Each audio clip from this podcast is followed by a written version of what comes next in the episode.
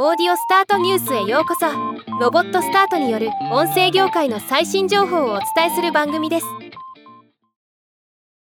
ポッドキャストや AI を専門とするジャーナリストのポール・マクナリー氏が3人のホストがニュースについてチャットするポッドキャスト番組の配信を開始しました。この番組の特筆すべき点はエピソード作成発話まで全て人間の介在なしに完全に AI だけで作られている番組ということです。今回はこの番組を紹介したいと思います。ポール・マクナリー氏はチャット GPT を活用するようになってから日々のニュースを訓練された3人の架空の声によるディスカッション形式で10分間のポッドキャストのエピソードを生成することができると考え実際にその生成作業用のスクリプトを完成させたというもの。番組は2名のメインホストがニュースの詳細を説明した後3人目のホストはそのニュースの行く末を予測させる構成になっています。これを実現するための仕組みとしてまずテーマとするニュース記事は Google ニュースからその日のトップニュースを自動抽出したもので抽出したニュースはチャット GPT を使って事実をリストアップして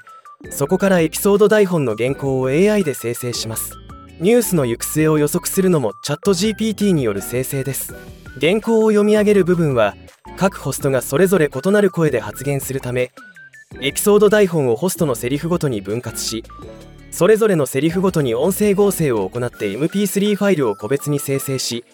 最終的にエピソード台本通りの一つの MP3 ファイルとしてまとめる作業を行っているとのこと。音声合成エンジンは11ラボのジェネレーティブボイス AI を利用しているそうです。ポール・マクナリー氏はこのシステムの開発においていくつか問題を感じたそうです。1点目として当初毎日大量のエピソードを自動生成する予定でしたが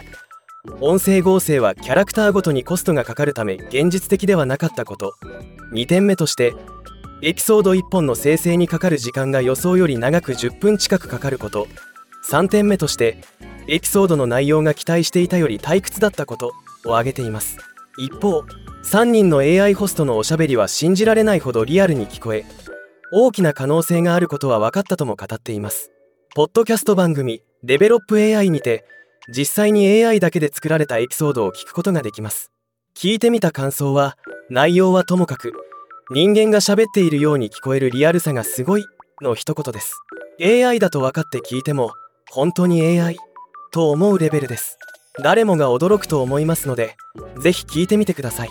この印象の良さは11ラボの音声合成のレベルの高さもあるかと思います。なお11ラボは日本語にも対応していますが僕が使った限り日本語は今のところ品質が高いとはとても言えない状況なのが残念です。開発者のポール・マクナリー氏は近々この AI ツールのアプリを一般公開する予定とのこと。日本語に対応しているかは分かりませんがこれはぜひ試してみたいツールですね。ではまた。